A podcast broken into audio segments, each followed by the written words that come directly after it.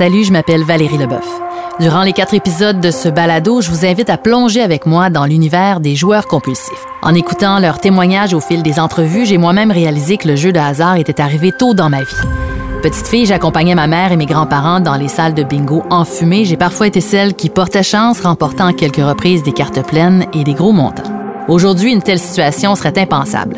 Le jeu n'est accessible qu'aux adultes, cependant l'offre de jeux a explosé au cours des années, laissant derrière elle des personnes endettées, honteuses et des familles parfois endeuillées parce que oui, il y a des gens qui commettent l'irréparable parce qu'ils ne voient plus d'issue pour mettre fin à cette dépendance. Au cours de ce balado de quatre épisodes, je tracerai la genèse du joueur compulsif jusqu'à son rétablissement car c'est possible de s'en sortir.